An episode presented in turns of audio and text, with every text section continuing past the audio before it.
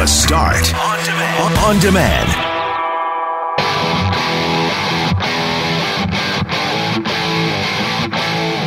We had the pleasure and privilege today of visiting with some special guests in studio, and all we can say is, my word!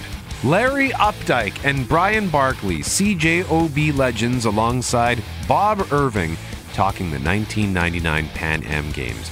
We'll also tell you about an angry mother whose old Facebook post has just recently caught fire on the internet.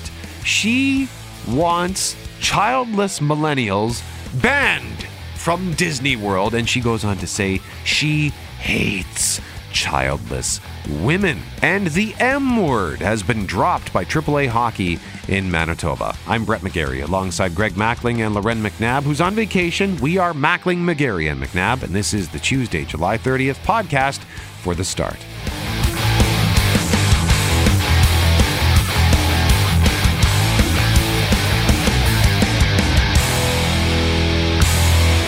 Mackling and McGarry. Tristan Field Jones is here. Kelly Moore is here. Jeff Fortier is here.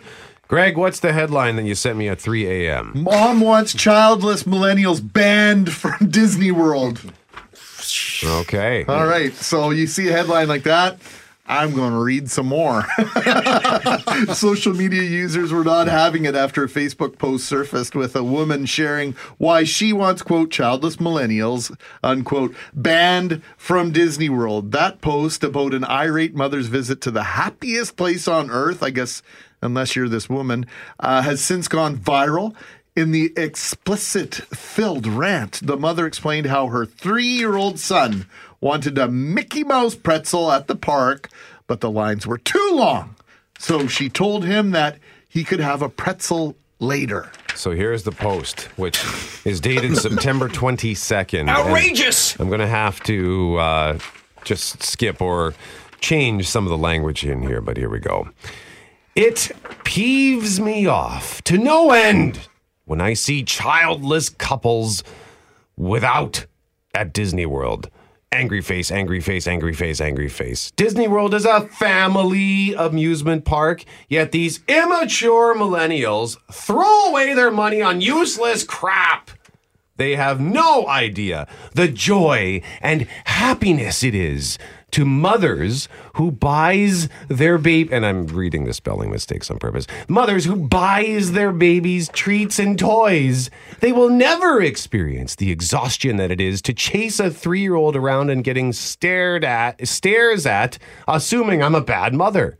This, in some very short shorts, was buying a Mick, Mickey pretzel, and Aiden wanted one, but the line was very long, so I said later, and it broke his poor little heart, and he cried. I wanted to take that stupid pretzel from that, like, thanks, B, you made my son cry.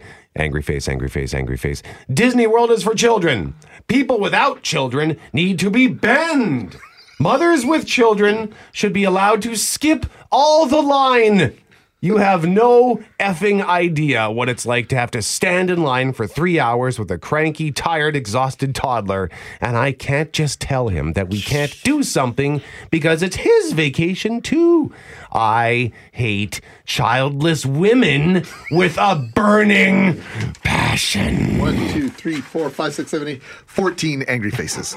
Wow. Wow is right. I sat there at three ten a.m. today reading this, just giggling to myself at the entitlement, at the anger. So let's go around the horn here. Kelly Moore, you've got kids, you've got grandkids. What was your reaction to this? Uh, I think my secondary headline to that would have been Mother Needs to Get into Therapy. Now, Yo, that. now, now with a bunch of angry faces at the end of it, right? Is there a, such a thing as an urgent face?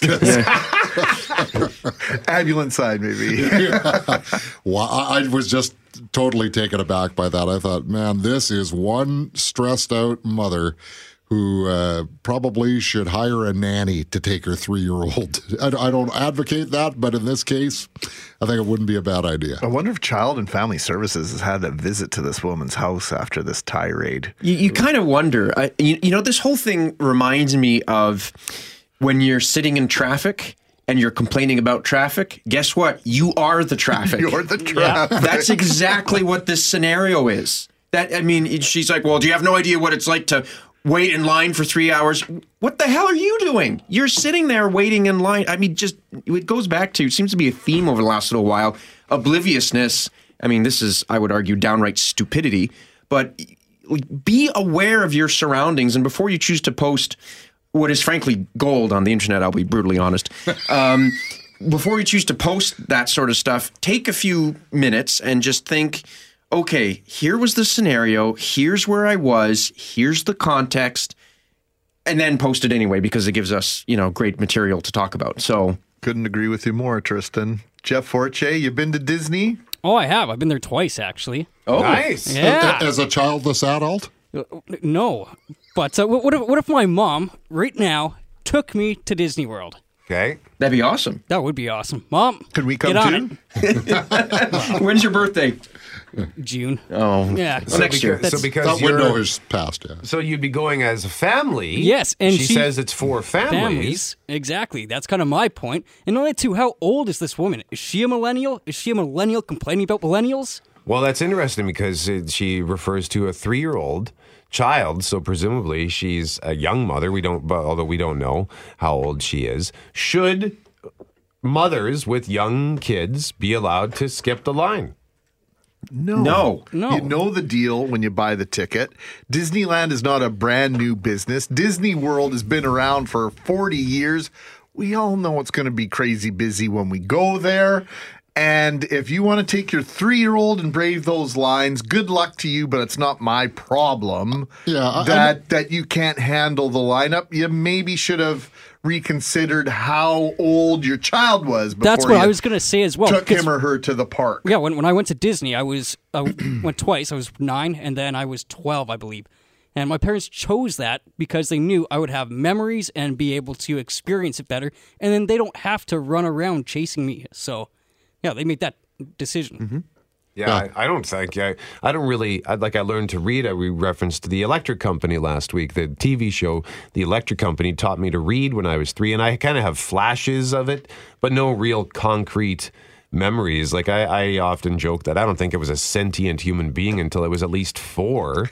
So if I, if my parents took me to Disney World when I was three years old, I might remember just sort of bits and pieces, but nothing where I can look back and, and picture being on the monorail or watching the fountains at Epcot Center or seeing the fireworks and the laser show that I got to see. Um, yeah, I think it's a kind of a waste. nineteen seventy-six was the first time I went. I had not quite turned seven, and I went back on my twenty-second birthday with my whole family. I didn't even need a map when I went back the second time, because I remembered where everything was from wow. when I was seven. So I'm just suggesting that kids do retain a lot of stuff. There's a tipping point for that sort of thing.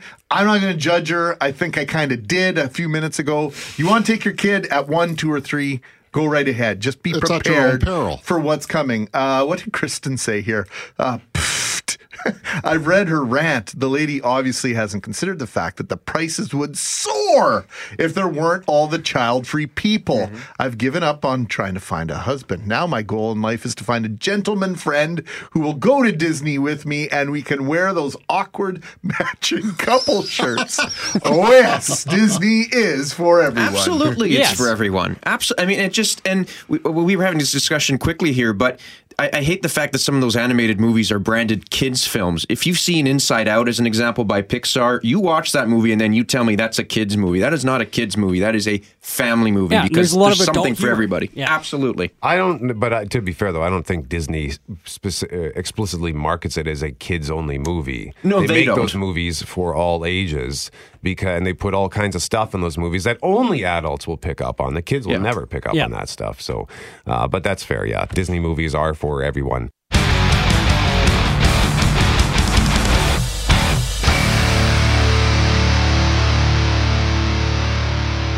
Uh, so, hey, just as a heads up, we mentioned earlier that Larry Updike and Brian Barkley are coming to visit us at nine oh five to talk about their Pan Am memories and the Pan Am game memories. And when I was looking for an old clip of Larry Well, I'll just play the clip for you here again in case you weren't you weren't listening at six oh eight. I have to tell you, our, our good friend Brett McGarry, one of the couch potatoes, he yes. I, I happen to know he has to, uh, he doesn't have a teddy bear, but he does cuddle his pillow oftentimes going to bed. Oh, isn't that sweet? Nice, well, he's a lonely man. He's one of those couch potatoes, that is, translation, uh-huh. great radio show on the weekends, but he, he's a loser in his social life. Okay. Oh, that's terrible. Well, come on. That's from April twenty-second, two thousand seven. But while I was looking for that clip, because I am a digital hoarder, it takes like five minutes to open my network folder on our computer because I have it's just overloaded with stuff. I stumbled upon an old clip from, I think, twenty eleven with Hal Anderson when Tom Green was here. So I just wanted to share it. Oh, too. This is, speaking of awkward segues, and one has nothing to do with the other. Nothing to do I with like the other. I like it. I'm so the, the, happy. The only thing that they have to do with each other is that they are both archived clips stuffed into my folder. And both very funny. And they're both funny. Clay, say hi to Tom Green. Hey, Tom, how are you? Very good. How are you doing, Clay Young? Hanging in there. Good to talk to you today. It's great to be here in Winnipeg. Say what you said off the air about No, I'm just saying uh, we have the same voice. I'm just saying we have the same voice. Clay Young, Tom Green, good to meet you. I think the best part about that is I don't think Clay caught on to what was happening. Al Anderson Afternoons, by the way, one until four. Mackling and McGarry. Mackling, what's going on in the sky? Well, if you went about your day last Wednesday, oblivious to what was lurking in outer space, you weren't the only one.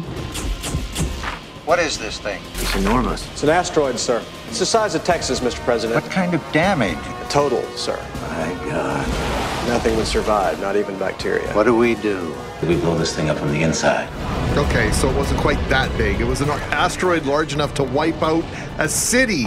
Narrowly missed striking the Earth last Wednesday, unbeknownst to most people, on a planet that might have been forever changed had it hit it. Scott Young, manager of Planetarium and Science Gallery at Manitoba Museum, joins us now. Good morning, Scott. Morning. How are you? Well, much better uh, now knowing that this uh, asteroid missed us. A little bit less comfortable in the notion that we had no idea that it was coming. Who was asleep here? Oh, actually, nobody was asleep. The problem is it came in from the side facing the sun. And so basically coming out of the sun is sort of the old, you know, if you watch the old war movies, that's where the fighter planes would, would dive out of so no one would see them. Basically the same thing happens. Yeah, I, I, I, I'm seeing the picture of the Millennium Falcon sort of emerging uh, exactly. from the sun in Star Wars. How big was this rock? Well, it was uh, big enough that it was concerning. You know, it was about uh, seventy meters across, so that's uh, that's a good-sized rock. But um, I mean, it's it. I mean, there, there's been a lot of uh, excitement about this. The it missed us by seventy-three thousand kilometers. That's uh, that's a lot. Like the Earth is a little bit less than twenty-five thousand kilometers across. So I mean, or sorry, twelve thousand uh, kilometers across. So we we wind up looking at uh, say you're at the bowling alley. You're throwing the ball down the alley, and instead of knocking your own pins down, you knock over pins six alleys off to your right. Like, that's the kind of miss we're talking about. It's, it's a huge miss. I, I do that all the time. No. I'm um, trying to make you feel better here, right? Thanks, Scott.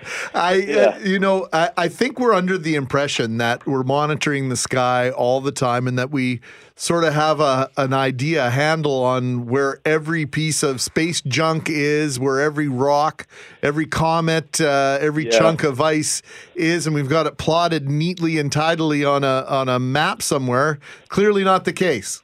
Yeah, not quite. We're getting there. We've got most of the big stuff, and we do have most of the stuff that, uh, you know, is, is really concerning. Um, you know, anything up to about a, like a kilometer across where you're going to get huge regional damage. Um, you know, a city killer, yeah, technically, if it hits a city, that would be a problem. But most likely it's going to plop down in the ocean somewhere, or it's going to hit, you know, an uninhabited area. The, it only ever hits, you know, the big cities first, like in uh, in Armageddon and stuff like that in the movies. So um, we've got almost all the big ones tracked, we think. But there are always a few that can come out of the sun or can come out of different directions. We're not uh, not there. So that's why we need, you know, people to continue looking for these. And interestingly, it's not just uh, professional astronomers, even amateur astronomers, people with backyard telescopes and cameras are uh, are looking for these things um, because they have a lot of free time, and they're able to sort of look every night when some of the professional astronomers only get a few nights a, a year up on these telescopes. So let's say this thing just, I mean, I know it missed by a wide, wide margin, but let's say it did hit the Earth at the speed it was going, twenty-four kilometers per second. That's seventy times the speed of sound, or roughly the same speed as the asteroid that wiped out the dinosaurs. What would that do to our planet? Um, to our planet, not a whole lot. I mean, it would suck if it landed on in your backyard. Let's let's face it. The people in you know in a very small area would have a, a pretty hard time. Um, but it's not just about speed; it's about size here as well. And and this is just not big enough to cause any you know lasting damage. Like I say, if for whoever it hit, that that area within say one hundred kilometers would have some effects for a little while. And obviously, the the, the people right where the the impact was, they would have. Uh, They would they would have a major problem. Now, most of these we're able to say at least in a, a few days in advance. For example, we're able to make a prediction of where any impact might happen or things like that. So there's there's the chance that we could have you know evacuated or whatever. So it's this is really kind of an an anomaly in terms of uh, not seeing it coming and not being able to have uh, better data on it. Oh, okay. Well, I feel a little bit better, but still a uh, concern as we we fly through this uh, massive galaxy and, and so many things around us. Uh, I mean, I don't want to say it's only a matter of time, but uh, math would, would tell you that. What have you got going on at the uh, planetarium before we let you run here, Scott? Over the summer holidays, must be uh, camps and stuff going on and oh, yeah. different got, people uh, coming in and out.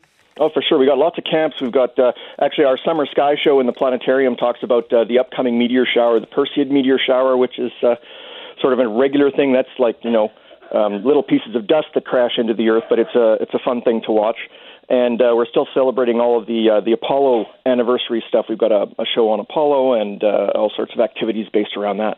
Had a really neat experience at the lake the other night. Actually saw the uh, International Space Station for about thirty seconds. It was really cool. Scott, yeah, it's thanks cool for to this. See it come over for sure. Right on. Take care. Thanks for you this. You too. Thanks, Tristan. Scott Young, manager of the Planetarium and Science Gallery at the Manitoba Museum.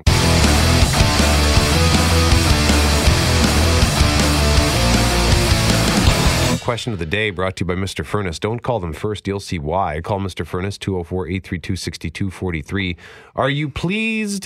The M word has been dropped from triple A hockey in Manitoba. Yes, it's about time. No, why is this a thing? Samantha Rayburn-Trubyk is president of Little People of Manitoba. She has been talking to Mackling and McGarry for about three years now on six eighty C J O B. Samantha, good morning to you. Good morning. How are you? We're doing okay, but I imagine you're doing quite well. I am fabulous. We are fantastic. So uh, tell us, Samantha, for those that are asking the question, why is this a thing? Why is this a thing? Why did you take up this cause? Well, I actually ask, why is this a thing, you know, as well? Why are we still talking about this in twenty nineteen? Why aren't we just removing words that are offensive to folks? Um, the M, the M word, the term midget, has been offensive to us for a long time. Um, it, it's a word that comes, you know, from the uh, freak show era days where little people were put on display, um, you know, to be laughed at, ridiculed, mocked, and put into really horrible conditions to live in. Um, the M word also stems from a, uh, the actual word is midge, which means tiny fly that spreads disease. I'm not sure if anybody would want to be referred to as that, and I and it, it's highly offensive. So did, when you spoke, you've spoken to the sports league, and Greg and I were trying to figure out why would they even use that word to begin with. That's to, you know what? That's right. When we spoke to the sports, we, we spoke with Sport Manitoba back in January with all the different leagues in Manitoba, and, and nobody could answer that question of how this became the word. Um, so it's one of those things that I think has just kind of snowballed, and, and it doesn't really have an origin, and nobody could explain it. Um, but everybody seems to have an opinion on it, which I find really, really uh, funny, I guess is the word. People who who really... you know, aren't affiliated with L P M, don't have little people in their lives, and, and everybody seems to want to take issue with this. Well, and we or actually... Not everybody, a lot of people, I should say. We got a text message at two oh four, seven eight zero, six eight six eight about a half hour ago asking, can we waste our time on more important things? I have exactly. never heard a little person complain. I think little people is much more unpolitically correct. What's your response to that? Uh, it's not. It's honestly, the best thing would be call us by our name. But, you know, we've been termed this for so long. You know, when you're when you're out with your friends and somebody's yelling this out the car, or when, you know, I can tell you a time when I was in Vegas and, and, and somebody shouted this from the strip when I'm with my friends trying to have a great time. And it, it's just it's just horribly rude and horribly offensive. Yeah, but what, what, every time I introduce Brett for the next week, I'm going to describe him as an overly tall person or a person who is taller than average, and see how tired he gets of me describing him that way and how redundant it becomes. Once again, like you say, the, the terminology, we we are obsessed with, with labeling people, and I think this is where the, this starts and, and almost ends. Yeah, I, I would agree with that. Um, yeah, I would agree with that. So when you, whenever we bring this topic up, we do always get pushback from people. Sure. And uh, when you, you're the president of Little People of Manitoba, so do you? Are you personally the recipient of a lot of negative yeah. feedback from people? Yeah, for sure. So when I was uh, when when this first started, when we first started talking about this in the media back in November, um, I, I was quite shocked at how much negative feedback I received on this, um, and from people all across Canada. You know, I had one gentleman write me personally, not, does, doesn't know me, but write me personally from Oshawa, Ontario, and, and he he called me the C word. Um, and, and so I was just kind of, I mean, and that's just one example of several. several emails and pieces that I've gotten. So I really don't understand it, and I don't see why, you know, why the hate is there for that. Removing the obscenity, what was the point that he was trying to make other than to, to call you down? Uh, wh- you know what, the what point was, was it that, that you was... were taking away from him? Hockey. He said I was messing with hockey. Messing with hockey. All right. So. Are there any sports leagues left in Manitoba that still need to get in line? No, everybody's on board. We, we, you know, Manitoba's fantastic. Everybody was on board and receptive in this meeting. You know, football changed. They're changing next season. Um, and, and Basketball Manitoba changed. Everybody was super supportive and on board with this. All right. Samantha Rayburn-Trubyk, president of Little People of Manitoba, joining us live on six eighty C J O B. Samantha, thank you for, for this, and we appreciate that you took the time to join us to yeah, weigh in. Thank you, folks. You've always been a great supporter of L P M, and we can't thank you enough. Congratulations, Samantha. This is a monumental uh, tide change, and, and we're glad that we could help in any tiny way. Yeah, thanks so much.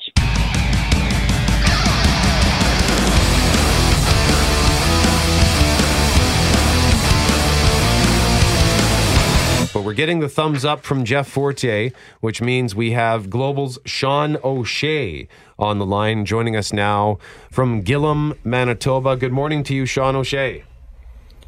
Good morning, Greg and Brett. Thanks for having me on. Well, Sean, uh, this is uh, really starting to be a grind now, not only uh, for everyone involved in the search, but it's got to be a little bit of a grind for everyone who's covering this story. Have we got anything new at all this morning, Sean? Well, the news is, I guess, guys, that uh, they're back to square one in some respects. Uh, the investigation that took them over uh, to York Landing uh, didn't pan out, although they claim that they are still uh, doing some investigating over there. Uh, they said at the R C M P that they were going to be back doing some work here today. We've been outside. Our motel is right beside the R C M P detachment, and for the first time in over a week here, there's not any activity going on out there. Now, that doesn't mean that they're not investigating. It means that there's no comings and goings. They arrived back, a plane of R C M P officers arrived back from York last night, and we're told that they are planning to go out on another aircraft today somewhere. But there are so many officers out here, guys, that uh, it's it's hard to keep track. Um, because this, uh, and there's no idea, we have no idea how much money is being spent, but what can tell you that the resources they're putting into this, I think, are probably unprecedented. One of the headlines at global news dot c a reads, "Share tips about B C murder suspects to police, not social media," says a former officer. Have you gotten any insight into that way of thinking from officers on the ground there? We we do, because there was so much of a flurry in Winnipeg last uh, Sunday where people thought these men had been had been caught up by police there. It turned out to be false. Uh, when they got to York Landing, social media was abuzz with misinformation about shots fired, captures, all that kind of thing. This is the stuff that just takes people and officers away from what they're trying to do. I mean, tips, legitimate tips, are the lifeblood of any investigation, and that's what they're looking for. Have you seen these men? What do you know? Where have you seen them? Those are the kinds of things. So they're continuing to ask for, for tips. It's been now eight days that they've been looking. They haven't seen these men in Gillam for over a week. And that's why they're here. I mean, an investigator that I spoke to last weekend said, from an investigative point of view, you stay where you have had the last sighting. That's why they're continuing to put so much of an effort up here. If there'd been a legitimate sighting, say, in Winnipeg or in some place in Ontario, then they'd move there. But there hasn't been one that they can confirm. Well, we just had a situation where there was a woman missing that was berry picking. She was missing for four days. They suspect she never really got more than a couple kil- kilometers away from the point that she was last seen. She wanted to be found. And here we are a week into a manhunt. We don't know exactly where these men are, and we definitely know they don't want to be found. So it, and it just highlights how difficult it is to find individuals when they are in the bush and in terrain that they would be encountering in northern Manitoba, let alone southern Manitoba, as this woman who was found in the wilderness uh, after going missing berry picking. I think we're going to start to hear perhaps some suggestions about whether these people are alive, and perhaps whether they, you know, wanted to be found. Uh, I'm not speculating here, but as time goes on, these things happen. You know, these one of the the father of one of these men uh, from Port Alberni had suggested that uh, words to the effect that they would go out guns blazing, or his son would go out guns blazing. So we we don't know whether they are alive, dead or alive. We don't know where they are. That's the reality of it. Um, but to have the kind of equipment that you'd need to survive in the woods here for a long, protracted period of time, to, to our understanding, they didn't have it. I mean, they burned their last vehicle, and and, and they got away some other some other way. Uh, we had a survival expert on on Global in in Winnipeg uh, a couple of hours ago, who was talking about the uh, the fact that there are cougars up here, there are polar bears, there are brown bears, black bears. Uh, it is not, uh, I mean, look, I, I grew up in Alberta. I lived in Saskatchewan for seven years, but I'm a downtown Toronto person. And so if you have not got the skills and the tools and the wherewithal, I don't, I can't imagine how it would be possible to be able to to survive out there for a long period of time. All right, Sean, it sounds like you got to go, so we'll let you go. But thank you very much for joining us. We appreciate it. Thanks for having me on. Have a great day. Global's Sean O'Shea joining us live from Gillam, Manitoba. Here's another headline at global news dot c a in case you missed this, as it concerns this case. Father of B C murder, and Sean just referred to this father. The father of B C murder suspect pens book, details troubled life. This is Alan Schmigelski, father of the, one of the uh, eighteen-year-old suspects. He sent a book to reporters this week titled Red Flagged, which he says is a novelization of actual events and fictionalizes some incidents. The one hundred thirty-two page book, which Allen said he planned to self-publish this week, but now does not intend to publish for sale, reveals new details of his troubled life and his numerous encounters with police and courts. He said he sent the book to reporters to highlight how a broken system has shaped him and his son. Now, he did didn't read write this one hundred thirty-two pages in the last week. This is something that he had already been working on, as I understand it. So um what do you say about that?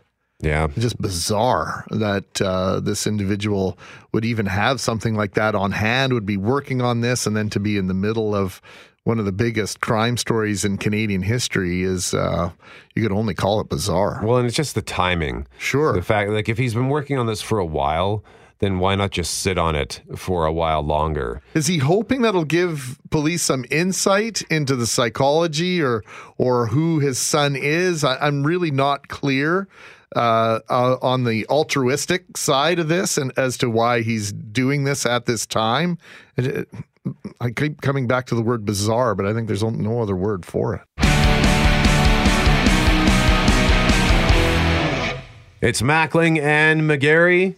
A Manitoba woman needs your help. to become Miz Health and Fitness, Miz Muscle and Fitness twenty nineteen, and she's almost there. Welcome to the world's largest online fitness competition with a grand prize of twenty thousand dollars and a two-page spread in Muscle and Fitness Hers. Don't miss your opportunity to receive worldwide recognition and be featured in the world's leading fitness magazine. Because this could be you. So Miz Health and Fitness, courtesy of Muscle and Fitness Hers, holding the world's largest online fitness competition right now to women from all over the place. As you heard, grand prize twenty grand, two-page spread in Muscle and Fitness Hers. Amanda Sobey is the Manitoban who is in this competition. She's into round five of seven, currently sits in first place in her group. Let's help her win her group and move her on to the next stage. Amanda, first of all, good morning to you. Hi, good morning. So when we talked to you on July second, I think you were in third place in your group. How long have you been leading the pack? Oh, I actually just made, I just broke free, I think second round, or not second round, in round four, I just managed to pull ahead in first, and it's been pretty exciting. I'm still catching the wind, and I'm super thankful, hoping to uh, make it to round six. How many people are involved in this competition, Amanda? I think there's been thousands. Um, I was a little taken away. Currently, right now, I think there's uh, over one hundred groups inviting to take first place to move on to the next round. So if I get into first place for this round, I'm going to be at least one out of one hundred. I think it maybe one out of one hundred twenty. I hadn't really checked into the statistics. I didn't want to get all nervous. Yeah, because you've left uh, you've left forty-seven women in your dust. There's only five women left in your group. forty-seven have been eliminated by my calculations. You're in group seventy, I think. So that just speaks to how large this competition is. So if you finish in first at the end of round five, which voting can closes for that tomorrow, does that mean you win your group? I do. Yeah, it does.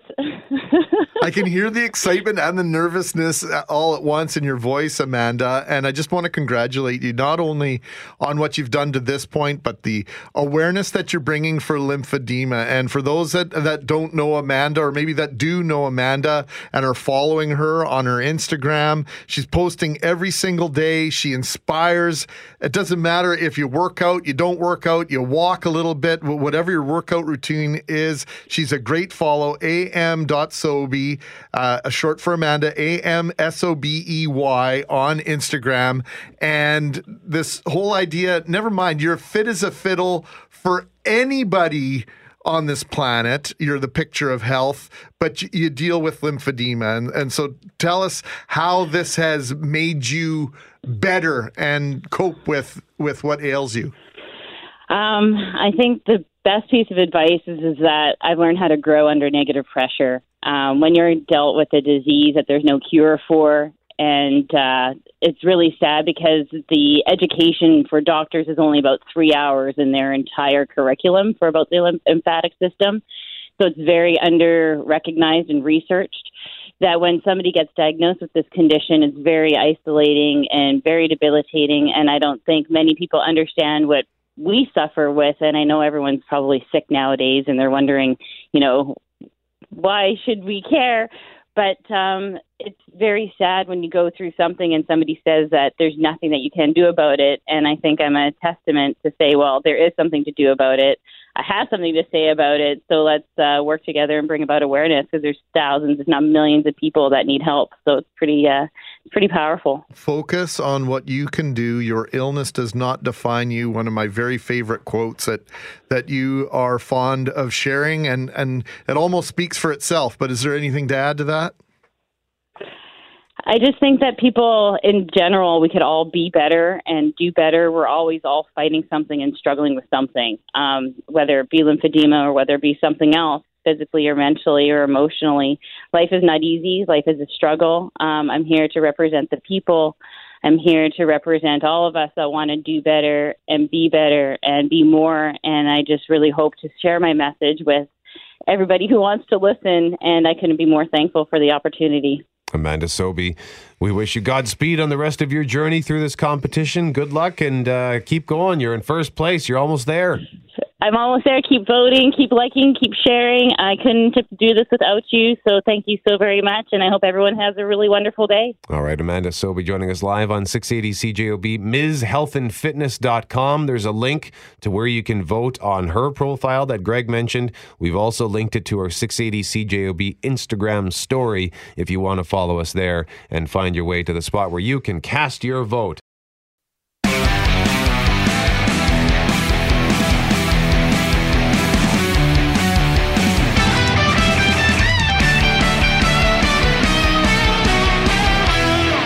And now it's back to, well, I think it's the start, but based off of who's in studio, which morning show is this now?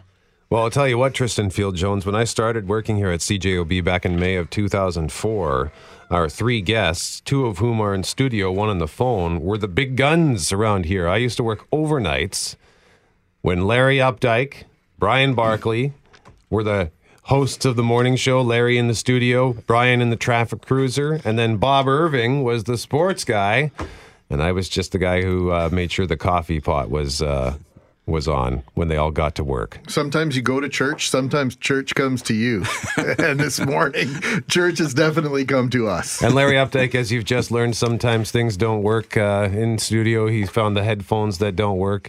Are those working now okay? Are you talking to me? Yes, actually, at least through one one ear, which is good. Yeah, the things things are still broken around here. How's it going, guys? Well, it's funny. We, we connected this morning. I even picked him up this morning. We had a, had to drive here for old time's sake because I used, we used to drive together all the time. After work, we get together, and I even remember remembered where he lived. I found his house first crack at it, so we we did fine. No, that wasn't the disturbing part. The disturbing part was how my wife ran down the stairs, out the front door, and was embracing and kissing him, and I'm thinking, now what the heck was going on all those years? It was sure good to see her. Uncle Bry, Uncle Bry, look! Well, the best part was everybody knew where you were. That's right. That's right. Some good times. Uh, devious minds do think alike. Is Bob Irving on the phone with us? Bob, are you there? Yes, yes, I'm here. So, why don't we start with Larry, because you were doing afternoons at the time of the nineteen ninety-nine Pan Am Games, right? Yes, I was. And it was a very interesting period of transition for for me in my career. So if you have a second, I'll tell you a quick story about that. Because um, I, in my forty years in broadcasting, half was in music radio. I used to work in this building, as a matter of fact, for another radio station and a T V station that used to be here. And that's where I first got known.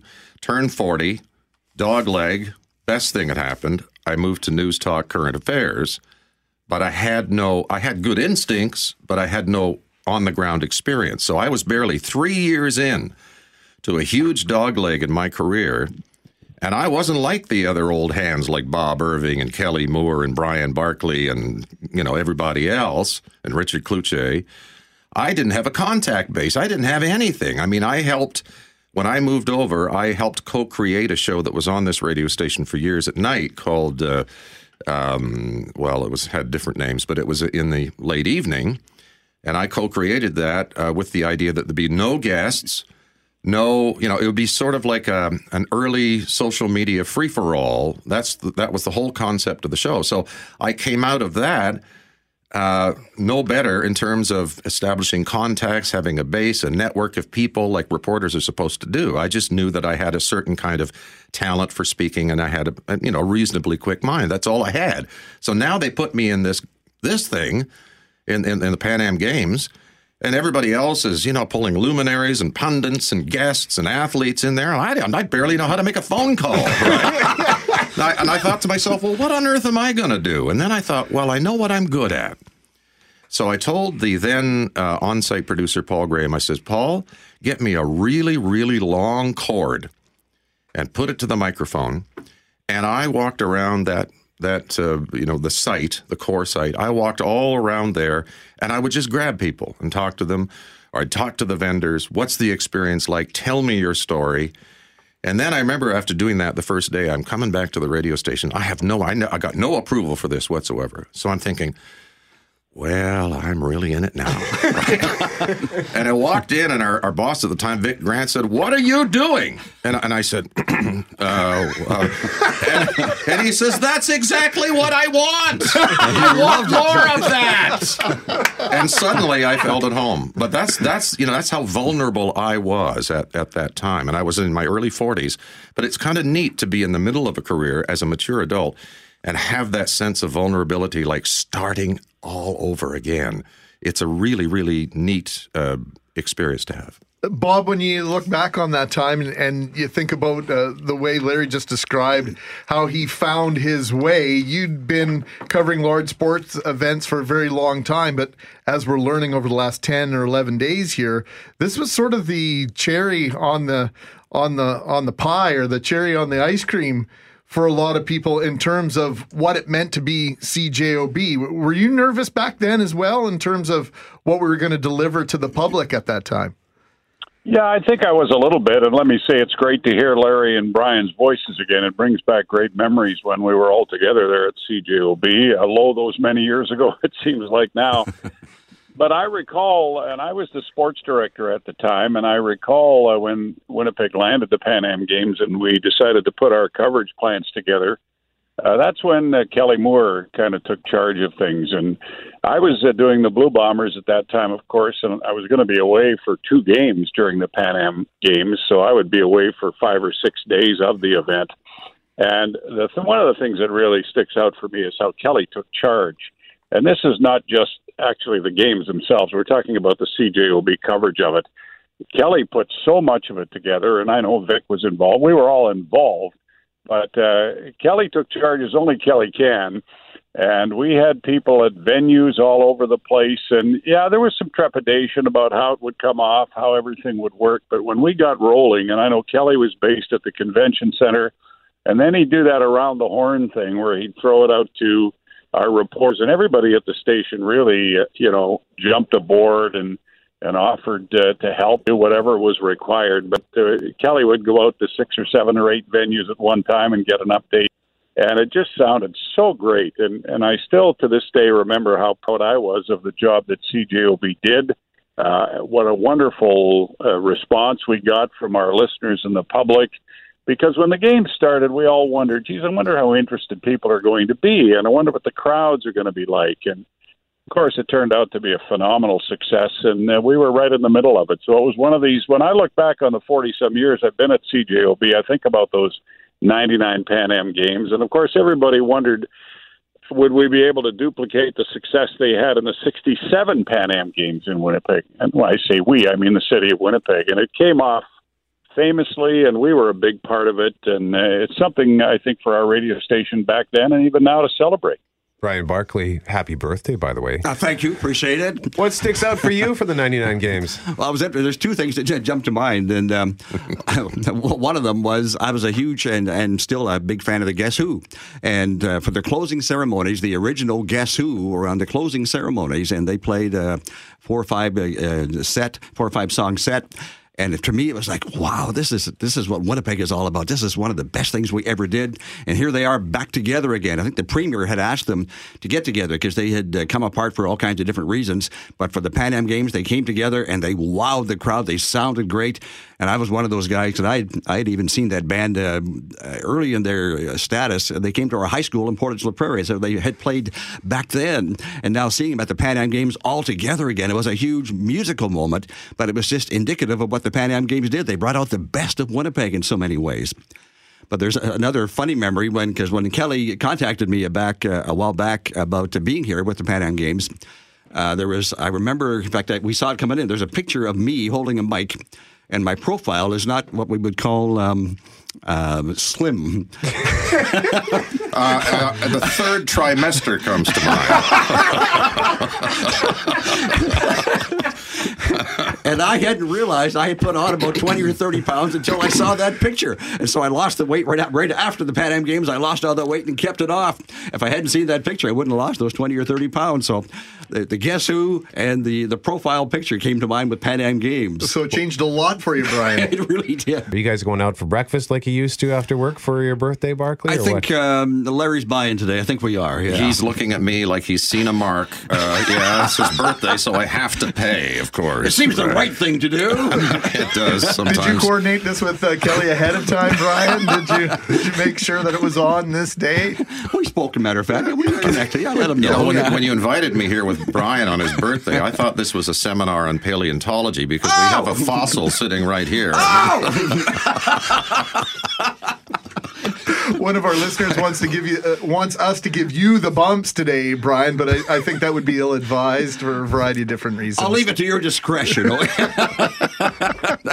Hey, uh, why don't we talk about the idea of this connection, not only that you guys have with one another, but the connection you continue to have with Winnipeg. Do you feel it when you're still out in the community, Larry? We're getting all sorts of text messages here. People are just thrilled to hear uh, all your voices on air this morning. Uh, you want to start?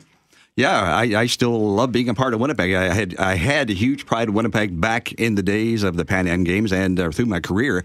Um, and I'm not oblivious to the issues that Winnipeg has had and does have. I'm not oblivious to that, but I'm also conscious of the positives that Winnipeg has, and and the positives keep on growing, whether it's the arts community, uh, whether it's music, and whether they're making so many movies in town now, and there's we're doing a lot of things right.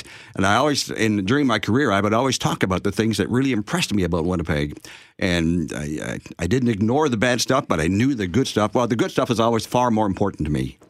Uh, I'll, t- I'll say this about Brian, uh, because of, of the uh, footprint that he left on the city when he was on the air, that continues now, uh, because not only was he an iconic figure here at C J O B, you got to remember he was doing traffic for another radio station or sister radio station, which at uh, various times also had an enormous audience. So as the morning guy at C J O B, I was kind of privy to inside information. Sometimes the corner office would leak a little bit of research my way, just, you know, for my information.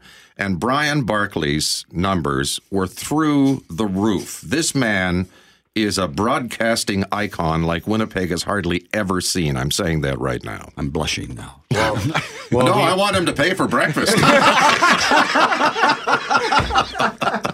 You saved that up for how many years, Larry, to say something nice about Brian? I'm feeling a little nauseous. Are you okay, man? What's in this coffee? It's the same crap as before. Bob, have you ever heard anything like that in your years at C J O B? Larry saying something about Brian like that? Uh, well, you know, I never understood Barkley's popularity. I was aware of it, but I... I never understood it. No, seriously. I heard that from people all all over the place. Geez, Brian Barkley, isn't he a cool guy? And I said, well, if you knew him, you wouldn't think that. But uh, no, he uh, he was extremely popular with those traffic updates. Uh, it was one of the real staples of C J O B. And uh, uh, people still talk about him today. As a matter of fact, I hear him on the air now doing a car commercial. So, uh, he certainly hasn't gone away, but those were, uh, as I say, those were great fun times for me. You know, one of the highlights for me, and I've got to bring this up about the Pan Am Games, was I had never broadcast a baseball game. And we were going to do, uh, it's funny, Kelly Moore and I were talking about this the other day, and I said, I remember broadcasting the game, but I don't remember which game it was. I don't think it was one where the Canadians upset the Americans. I think it was a playoff game. But uh, I'd done hockey, I'd done football, I'd done a lot of different things, but I'd never done the play-by-play of a baseball game. So I got to do a baseball game at Shaw Park in the Pan Am Games, and I can't even remember what game it was. I think Canada lost. But that was a highlight for me. That's the one and only baseball play-by-play I've ever done in my career, and it was really, really cool. I had a great time with it, and I'll never forget it. And you probably had some trepidation going in, but loved it once it was done. Am I right? Oh, yeah. No, I, you know, doing baseball, Brian, the pacing is so different from anything else that you do in terms of a sports play-by-play. But once I got rolling on it, uh, man, I enjoyed the heck out of it. And I guess if I had to do my career over again, I might explore more opportunities to do baseball. But that was a real, uh, a real highlight for me. And then I think the way that the city responded, I'll never forget, you know, uh, the Americans didn't send their top athletes, and the Pan Am Games at that time weren't viewed as an elite sporting event the way the Olympics were. They had kind of lost some of their luster, but we made such a great success of those games with the crowds we had in Winnipeg and the twenty thousand volunteers with those salmon-colored shirts, which every now and then still pop up around a corner. Uh, it just, I, and I know Sandy Riley was on earlier. He was the chair of the games at that time. And he said he thought it kind of revitalized Winnipeg. We'd lost the Jets a couple of years earlier, and he felt it played a role in, in kind of bringing the city back to life in some ways. And I, I couldn't agree more. Bob Irving joining us from Guelph on the phone, and in studio Larry Updike and Brian Barkley. Our listeners are texting us constantly. Colorado Phil from Colorado saying, O M G Larry and Brian, so good to hear your voices. And gentlemen, what a pleasure this has been. Thank you for coming in to Excellent. see us today. Thank you.